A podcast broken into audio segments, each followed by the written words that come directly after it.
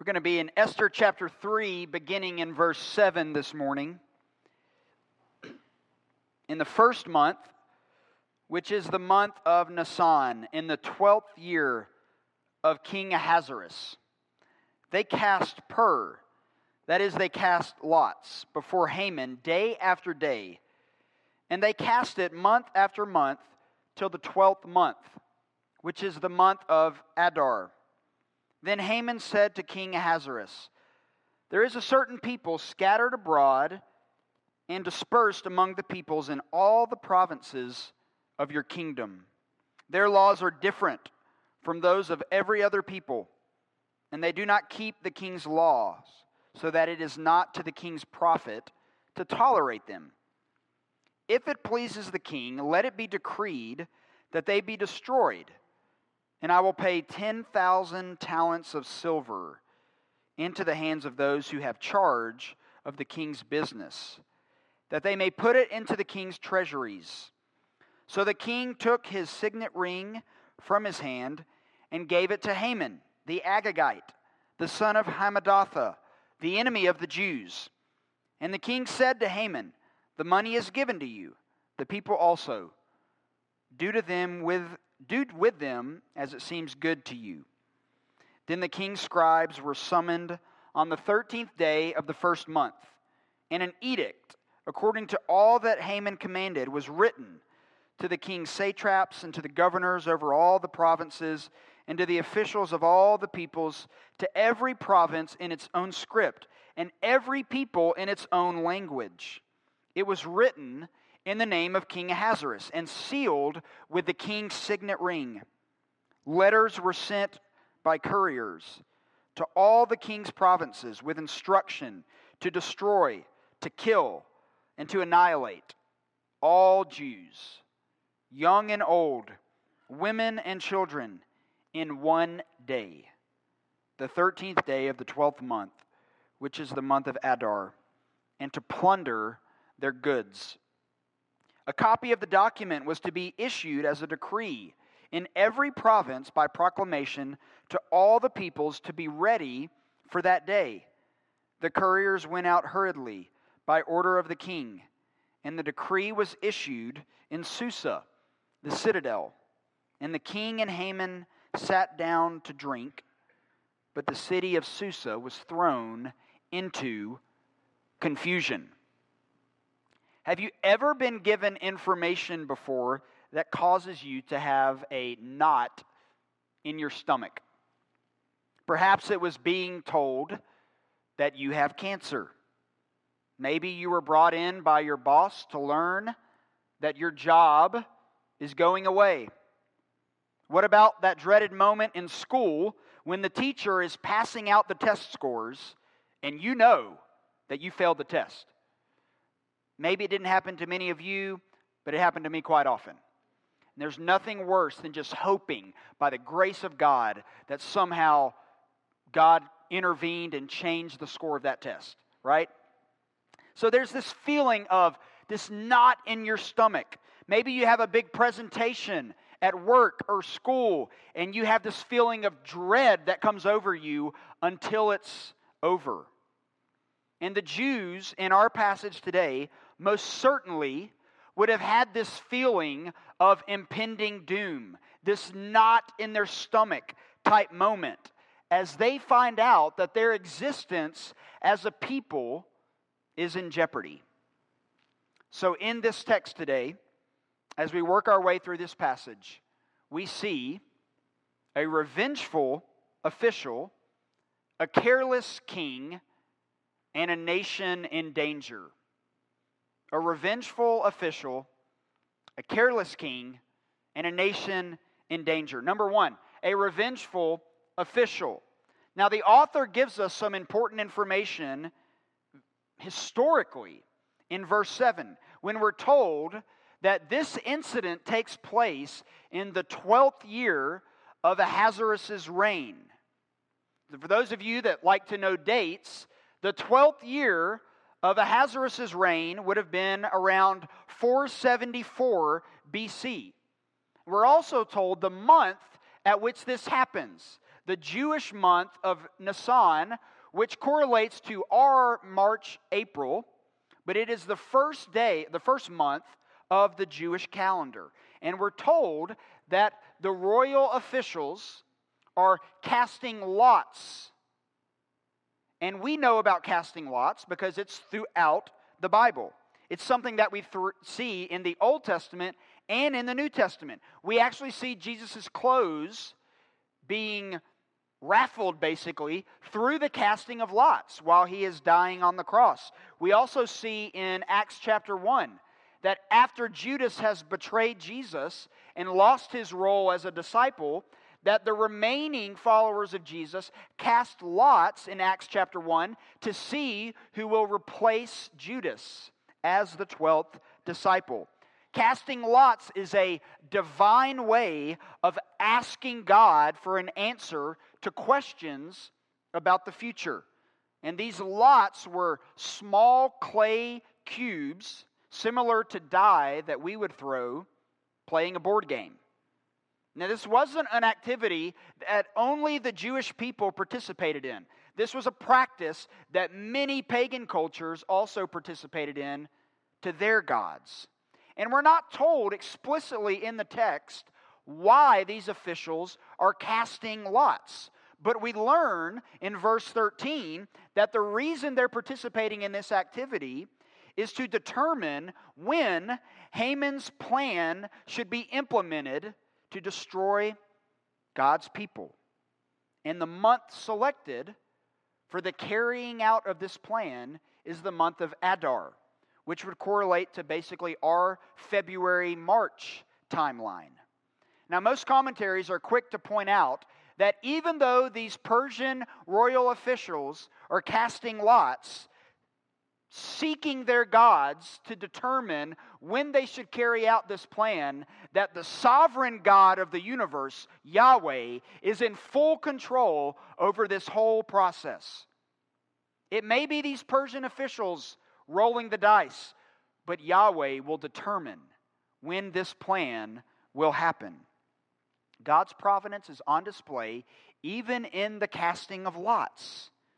And in verse 8, Haman approaches Ahasuerus to devise and to promote his plan for the elimination of the Jewish people. And it's in verses 8 and 9 that we see the intensity of Haman's revenge towards Mordecai.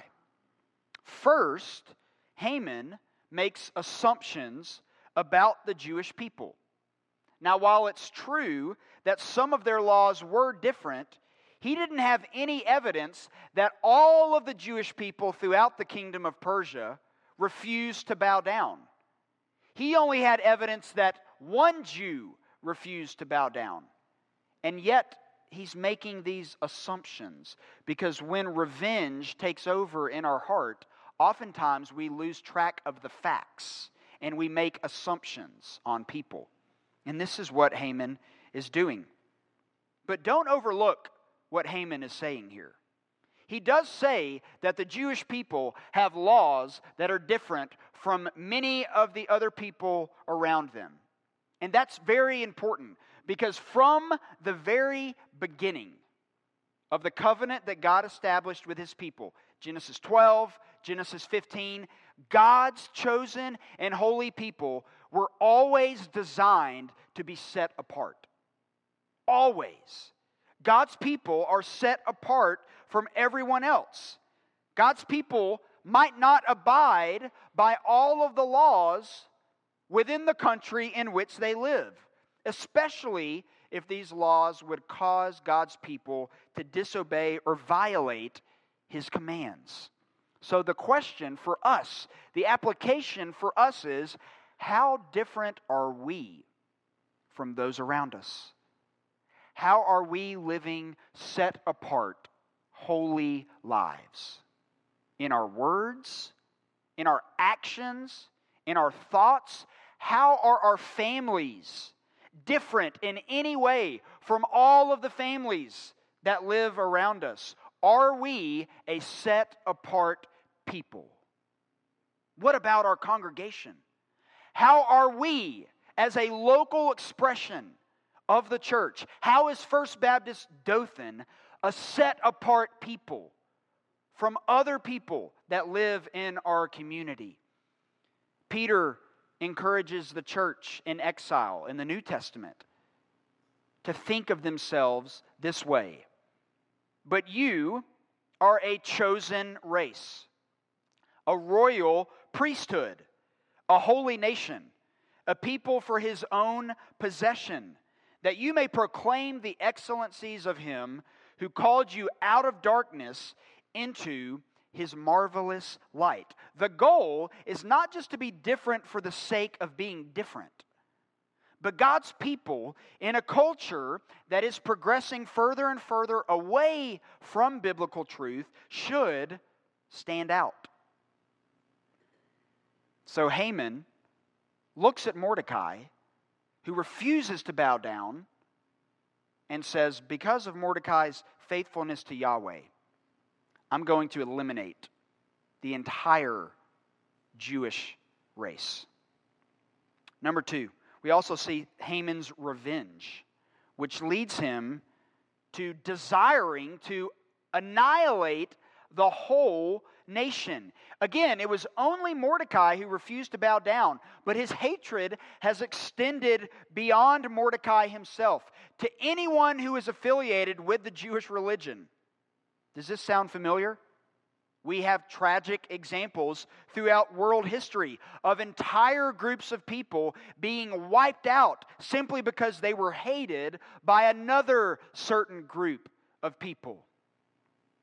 We also see Haman expending financial resources to ensure that his plan would take place. We're told in the text 10,000 talents of silver.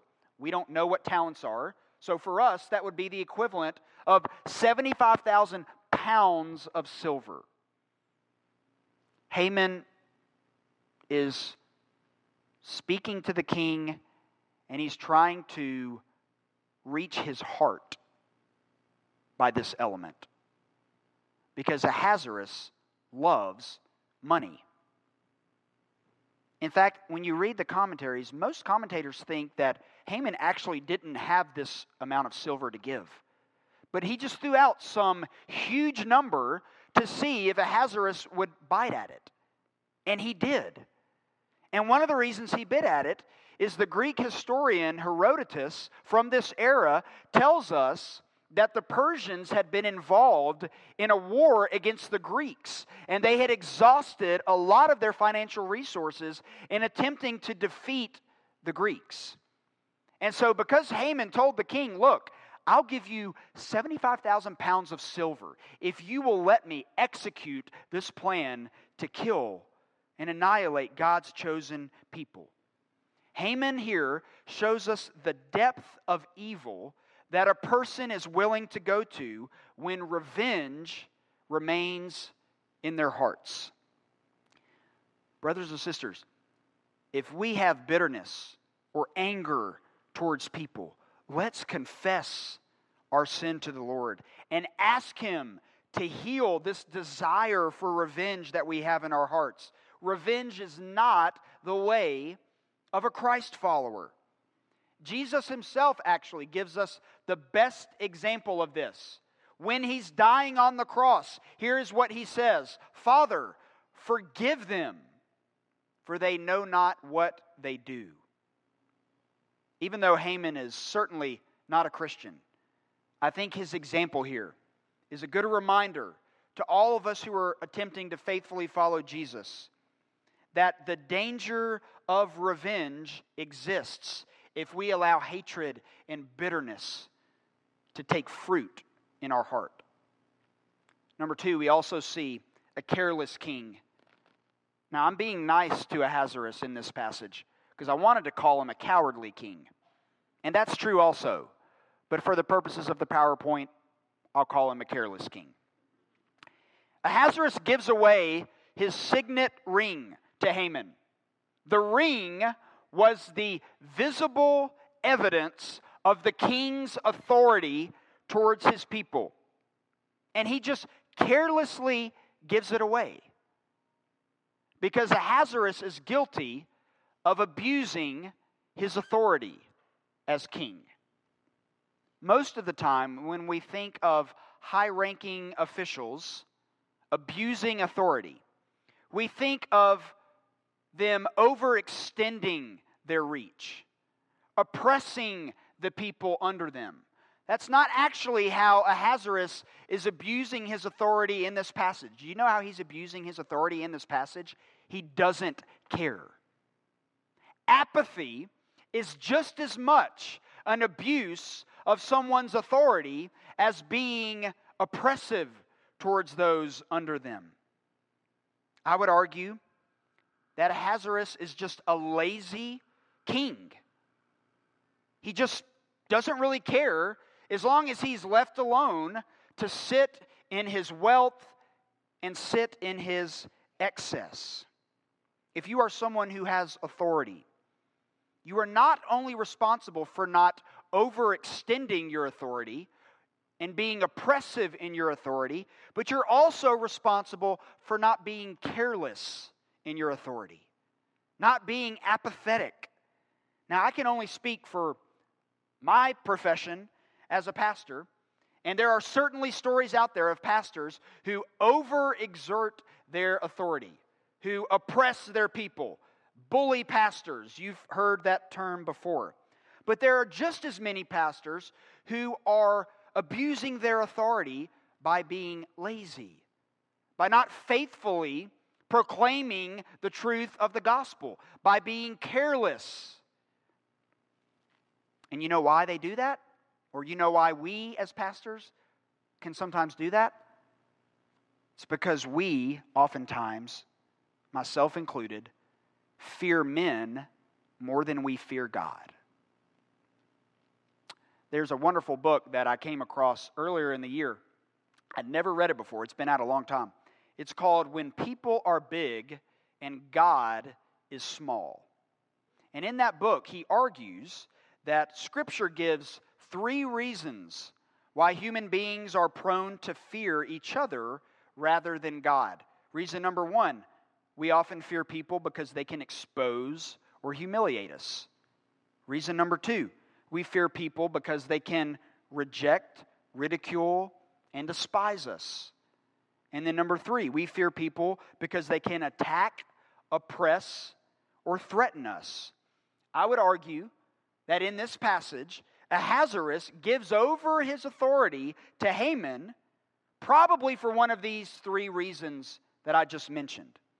So, a great prayer for those in authority, not just pastors, but civic leaders, bosses at your office, whoever you know that has authority, a great prayer for you to pray for those in authority would be this that they always fear God more than they fear man.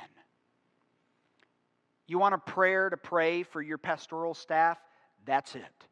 That we would fear God more than we fear you that we would have our consciences bound always to the Word of God. Pray that in our decision making about the church and the future of the church would always be guarded by God's Word. And that we would not fear man when it comes to deciding should we be faithful to Scripture or should we be faithful to those in the pews. I don't think you have to figure it out that our pastoral staff is young. And we could easily fall into the trap of making decisions that would just please people at the expense, even, of being obedient to God and His Word. We could make decisions that would keep the peace of the church, even at the expense of being obedient to God's Word. Unity within the body of Christ is of the utmost importance, but it is never more important than obedience to God Himself in His Word.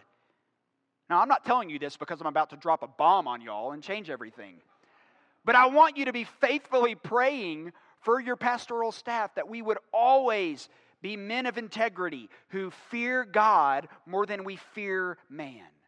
Whether that be those in the church, those in government, those in the community, that we would not make decisions based on what other people want us to do, but based on the truth of God and His Word. So pray that as we faithfully search the scriptures to examine how we as a church should operate in terms of evangelism and discipleship and shepherding and missions and singing and preaching, that we would never compromise what God's word teaches on these issues, even if it means that we are not liked or misunderstood. Welch says this in his book The most radical treatment for the fear of man is the fear of the Lord. God must be bigger to you than people are. This antidote takes years to grasp. In fact, it will take all of our lives. So Ahasuerus gave up his authority willingly and carelessly, not because he feared God, but because he wanted to remain popular with Haman and his royal officials, even though he knew the Jewish people had done nothing wrong. He didn't fear Yahweh because he didn't worship Yahweh, but he did desire to be respected and affirmed by those under him. And so he made decisions in a way that would keep him popular with his subjects. This is why he is a careless and cowardly king. Which leads to number three a nation in danger. In the remaining verses, we see the plan that Haman has constructed. The signet ring has been handed over to him, and now he has all of the power. And the scribes came together on the 13th day of Nisan.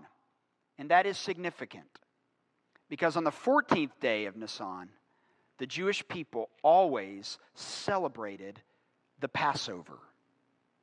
And an edict was written to everyone in the kingdom, all of the leadership. And we're told that it was written in the name of the king and sealed with his ring. And this ring was the stamp of approval and the stamp of authority that everyone in the empire needed to carry out and execute this plan. And in verse 13, we're given the details.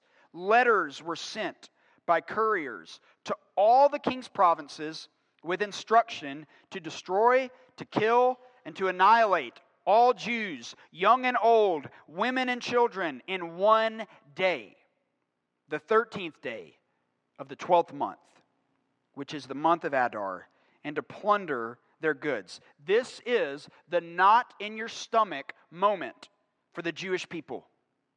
They have been informed that on the 13th day of this month, they will all be killed. Imagine what must have been going through their minds. They were the ones who made the decision to stay in Persia.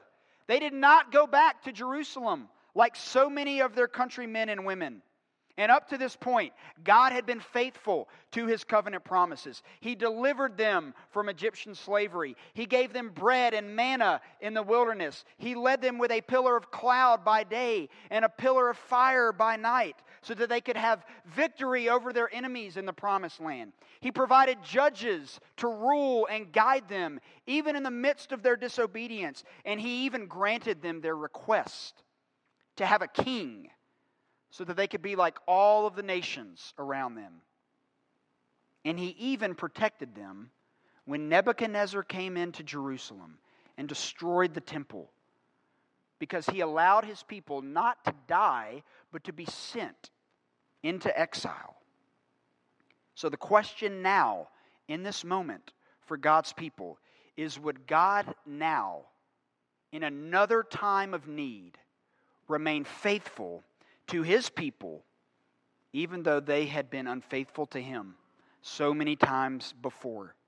Would he abandon them in the hour of their most desperate need?